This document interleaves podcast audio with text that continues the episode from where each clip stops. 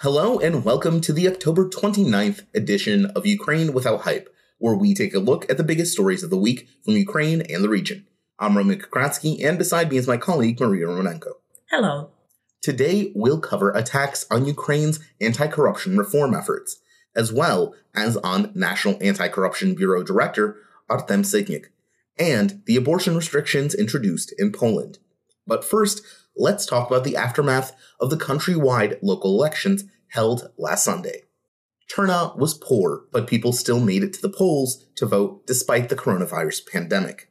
Some basic takeaways from the election were the poor performance, or let's say middling performance, of many parliamentary powers, and the surprising strength of local and elite interests in a lot of cities. Maria, what was your main takeaway from the election? I mean, firstly, yeah, as you said yourself, the turnout was really low. Even though in the last podcast we talked about how I think it was 60% said, you know, 60% of people, Ukrainians said they will come to the uh, polling stations. And then it was 50 if there was a, they said like 50 still said they would be voting if there is an uptick in coronavirus cases. But as we can see, with 37% attendance of uh, polling stations, that number like is quite different to what people originally stated. I mean, obviously, you know, it's a poll, it's a poll, it's a survey. Like it's not representative of the whole country, but still we can see that the turnout is really, really low. It's lower than in previous local elections and it's just low in general, which shows that people are probably tired with the Ukrainian politics. Uh, some might be scared of the coronavirus.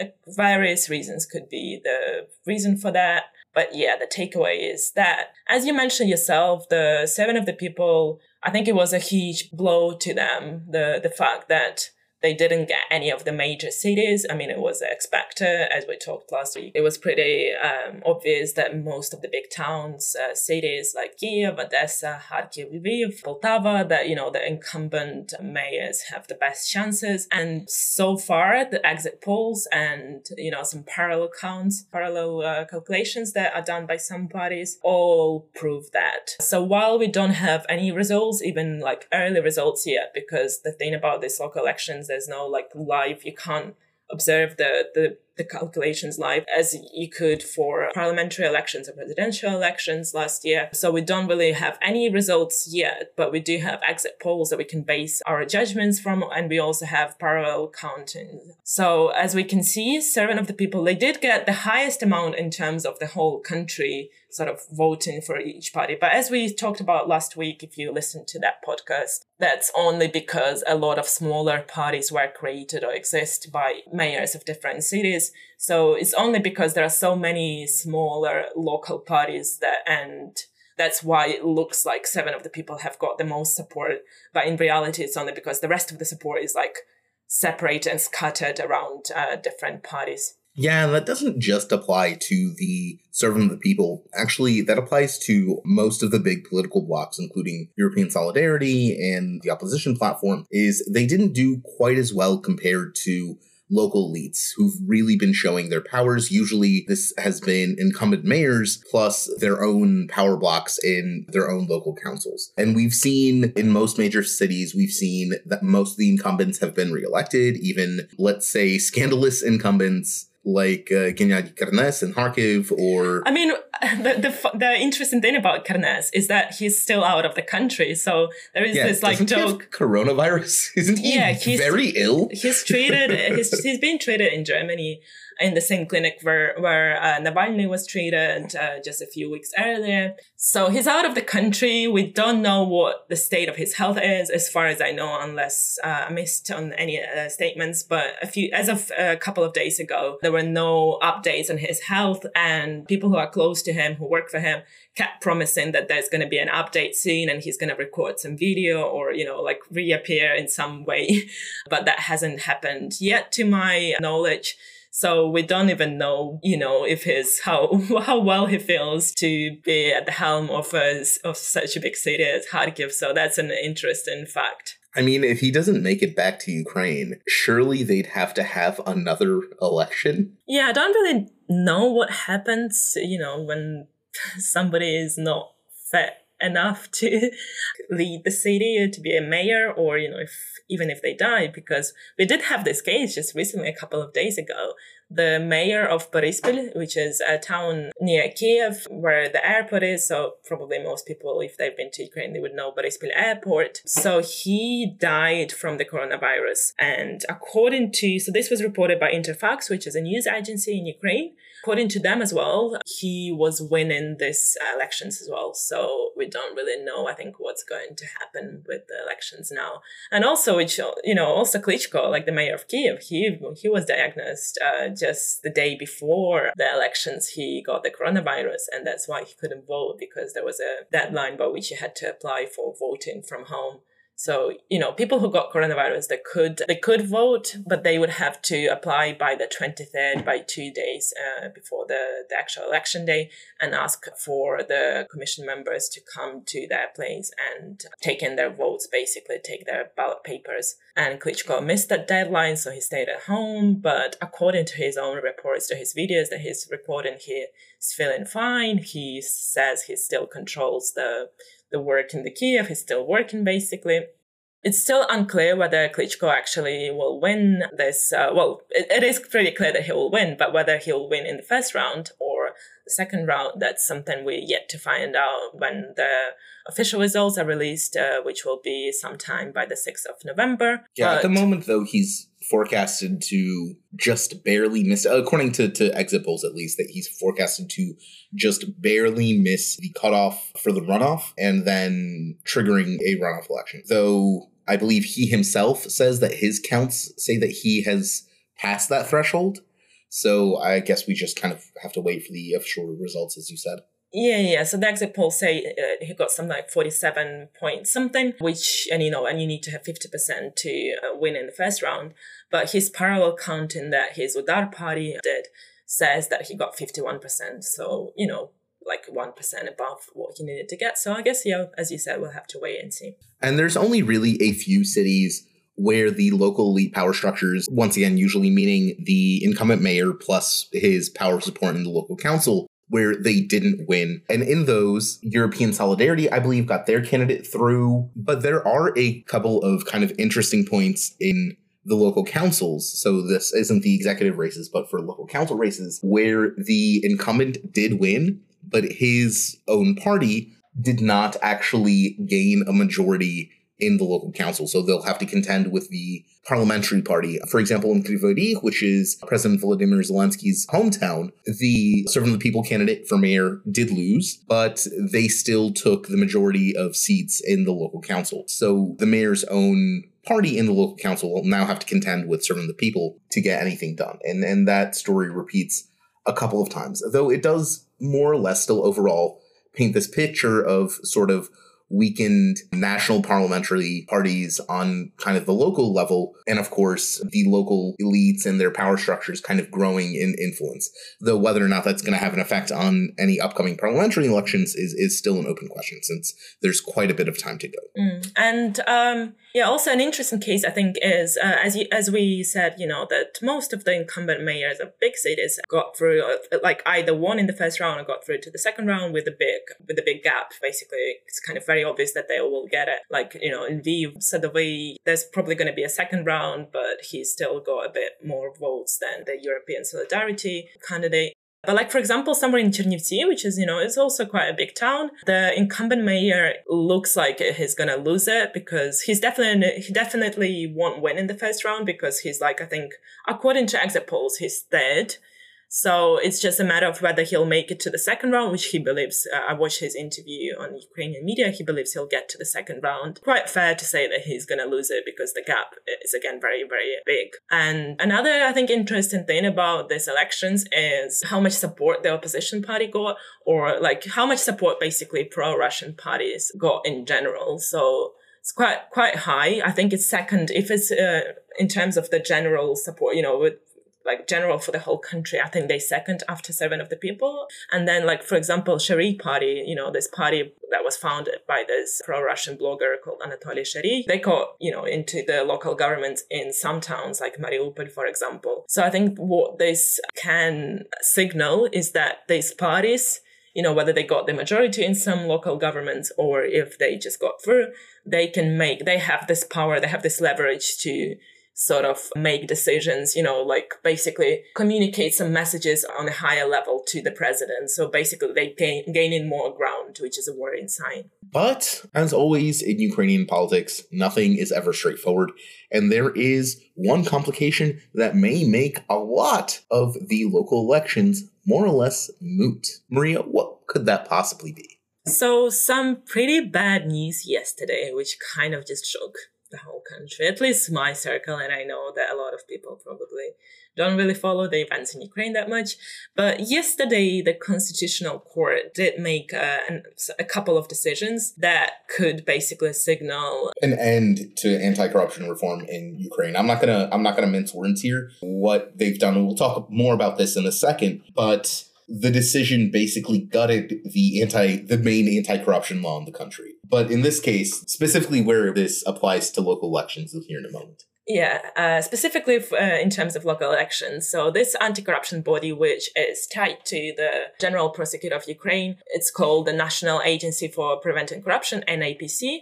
So usually when there's elections, after those results like are announced, they have to, or actually before even, I think, or maybe like simultaneously, but basically in order for a winner to be crowned as, you know, as the mayor or any elected sort of position, they have to check the records and to, make sure, you know, because we are a democracy, um, on paper at least, they have to basically check up each candidate who's winning. But now, according to the agency themselves, specifically they say, here, the candidates have to submit an asset declaration to this agency, listing all of their income and all of their property and so on that they own. Then the agency has to go through and check the contents of that declaration, make sure that it is actually accurate. But but the Constitutional Court yesterday made a number of decisions. Uh, I think from you, you actually know this better, but basically these decisions kind of block this access to uh, the registers where this information would be contained, which makes it impossible to do those checks and uh, therefore announce the winners. Yeah, under current election law in Ukraine, all candidates have to go through asset declaration checks. But since the asset declaration database is currently unconstitutional and not available for access, the detectives and prosecutors at the NAPC cannot actually fulfill this function, meaning no one elected can be officially announced as a winner at all until that check is done, and that check cannot be done currently. So that's a fun twist to the story of local elections in Ukraine. what else has the Constitutional Court ruled because I know there was a lot of dismay, a lot of anger yesterday because pretty much all of the everything that was announced yesterday was like really really bad news for Ukraine. Yeah, so again, anti-corruption reform in Ukraine and this is Ukraine without hype, so I'm not hyping anything, but it is dead. It is effectively dead in the water. The court ruled it was a they they wrote a very long opinion. This is the, the constitutional court. So there is technically no body to appeal to that is above them. It is their job to interpret laws and make sure they are in accordance with the constitution of Ukraine. There is no real way to gainsay that, except simply by ignoring their decisions. So they ruled that the main law on preventing corruption is basically all illegitimate. This means the asset declarations are illegitimate. This means that agencies do not have what is called authority, полномочия in Russian. They don't have the authority to conduct their own work. And there are further challenges coming to the law that have not yet been completed, that they're in the process. So things like criminal charges, for example, for corruption were ruled, I think, unconstitutional last year. Any like final responsibilities that a corrupt official may carry may be utterly destroyed. These challenges were put forward by pro Russian parties mostly and oligarch owned parties mostly. So the party of pro Russian oligarch Viktor Medvedchuk, his party opposition platform, they filed a bunch of these challenges saying, oh, this law is constitutional, can review it Constitutional Court did. And joining him was the party of oligarch Igor Kolomoisky, this uh, За or For the Future party, which had the same objections. I think it doesn't take a rocket scientist to connect the dots between a oligarch controlled party challenging anti-corruption law and the result. It, it's really put a lot of Ukraine's current kind of obligations and current responsibilities vis-a-vis the EU, vis-a-vis other Western partners in doubt because so much of the aid and assistance that Ukraine has gotten has been contingent directly and entirely on Ukraine conducting some of these anti corruption reforms. And now that the law itself has been challenged and the core of it has been declared unconstitutional with pretty much every constituent part that could matter soon probably to receive the same fate, it's hard to say that Ukraine has any anti corruption reform at all.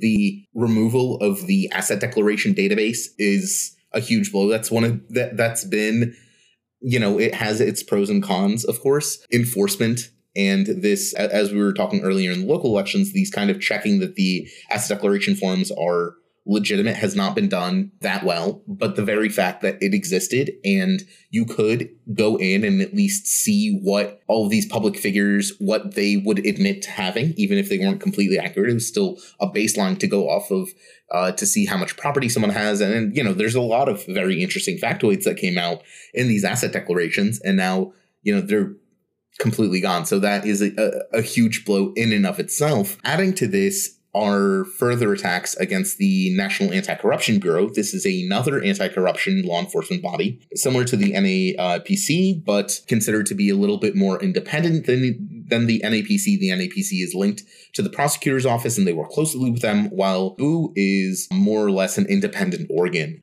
So there's kind of a thread that links a lot of these facts together. It's not just the oligarch party and it's not just Kolomoisky and Medvedchuk. There is increasingly shaping up to be a connected network of judges who themselves have personal vested interest in ensuring Ukraine's anti-corruption reforms fail. And the most indicative specimen of this type, this judge, his name is Pavlo Vovk. He is the head of the regional administrative court here in Kiev. And he is under currently investigation by NABU for bribe taking, for corruption, for selling decisions, and so on. And he's been caught on tape, on audio tapes shared by NABU to the public, where you can clearly hear him selling decisions for money. So it's not that this this is an allegation or you know this is a fabrication he's literally caught red-handed with his hand in the cookie jar, so to speak. But his court has been a huge, huge promulgator, maybe one of the main promulgators of, of corruption in Ukraine's post-Maidan era.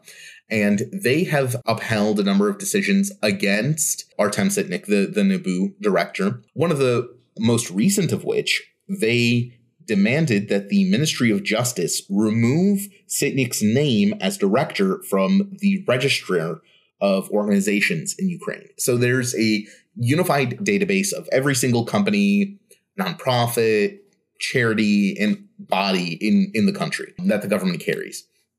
And into that registry is where this Wolf's district court, district administrative court, said that they need to remove Sitnik's name from it. Effectively, this means that any decisions he will take as director will be automatically invalidated because there was an earlier court case that said he was appointed illegally. It didn't touch on his current powers, but the district court is using that ruling to interpret that basically any action that Sitnik may take is illegitimate because he occupies the post illegitimately. And NABU, in their estimation, doesn't have a director. And actually, they went a step forward and they ordered the State Bureau of Investigations to open an investigation to the matter. They ordered the general prosecutors to start drafting criminal charges and so on. Though, in the maybe one kind of uplifting note in all of this, the one silver lining is that the Minister of Justice, Denis Malyuska, has said that he views all of the district court's judgments as illegitimate and will not be enforcing any of them. But again, that just kind of sets up yet another conflict between the government and the court system, which is kind of erupting into this all out assault on anti corruption in Ukraine.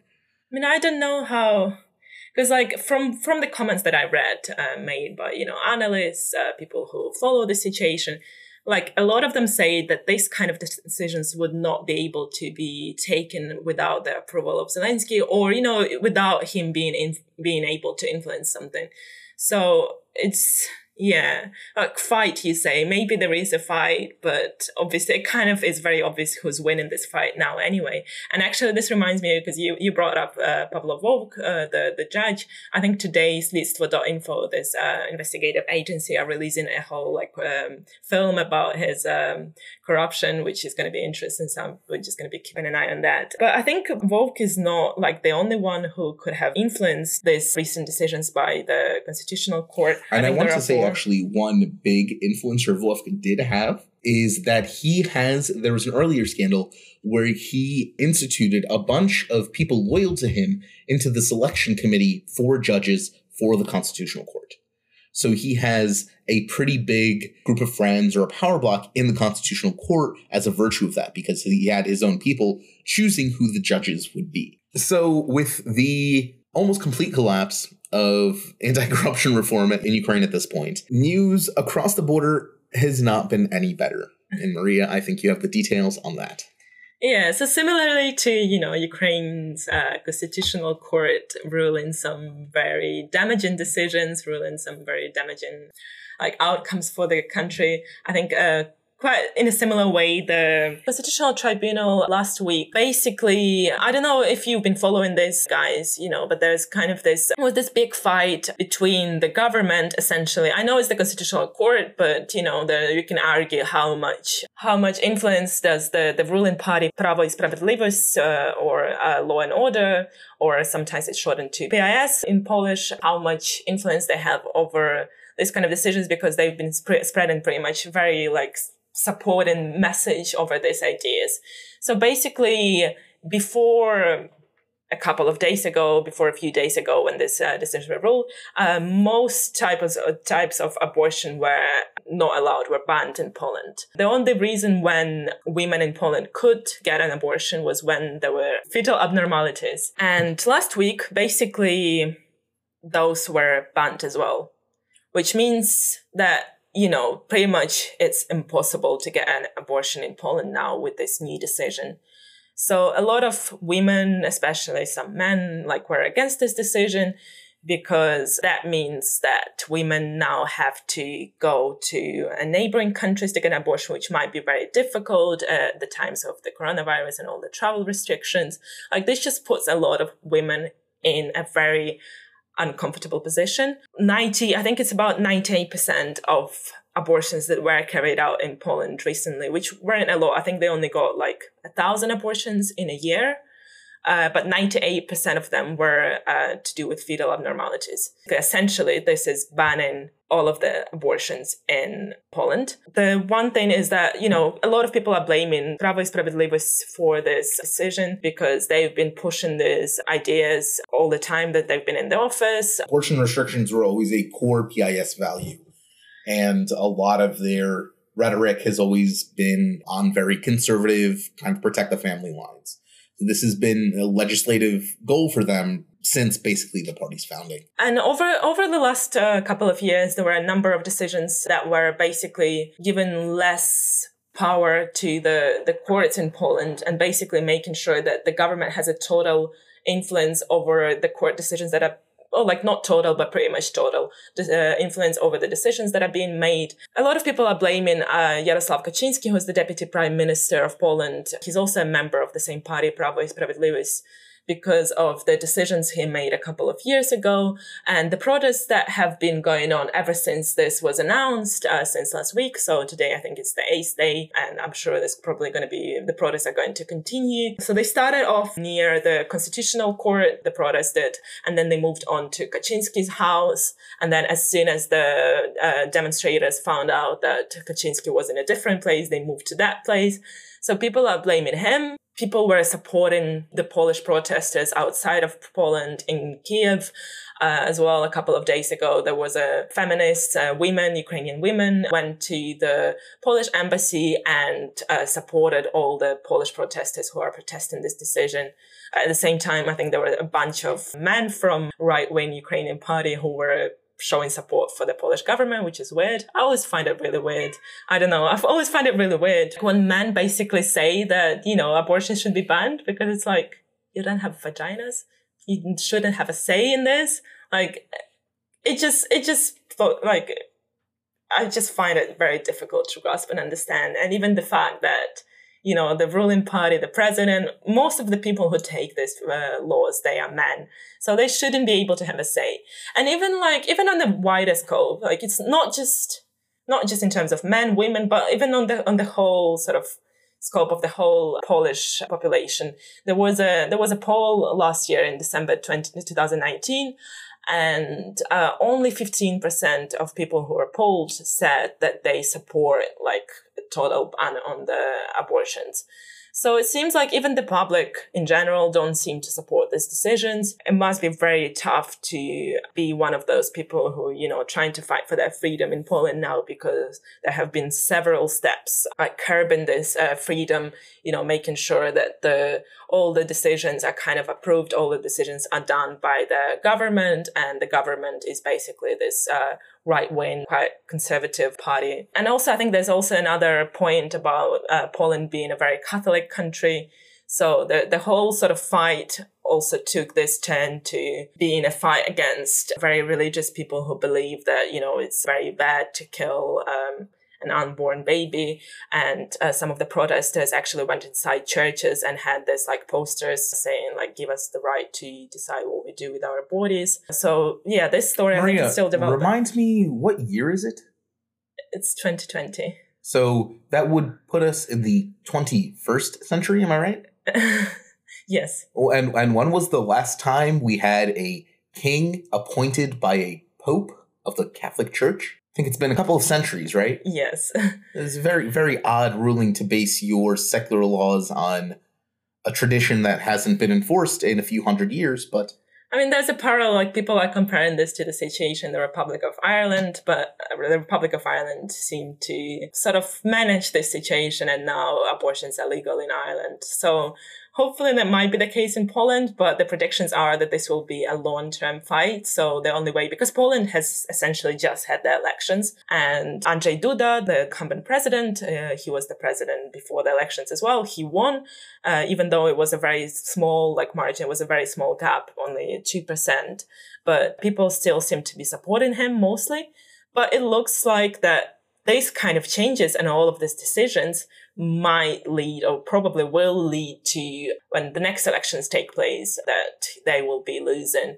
And I think some polls even support that that the party is basically losing in their support. So I guess this I will mean, be a long fight, but it will be probably lost by the government. It can't be any other way because the direct practical effect is that abortions have gotten more expensive. That is the main practical effect because Poland is in the EU. They have freedom of movement. Even with the coronavirus restrictions, there are still European countries they can go to and still get abortions. So the main effect is simply raising the price of abortions for Poles. That's it. And regardless of whether or not you agree with the correctness of abortions or not, simply making this medical procedure more expensive is not going to be a popular move, especially given the strain on medical systems that has been so aptly demonstrated by the coronavirus pandemic and people in every single country have seen you know and even in quite developed countries have seen their medical systems struggle to cope with this pandemic so giving yet another blow to kind of the medical establishment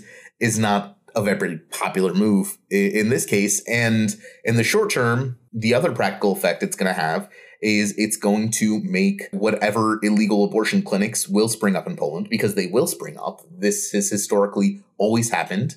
Women have always had abortions, regardless of whether or not it has been legal or illegal.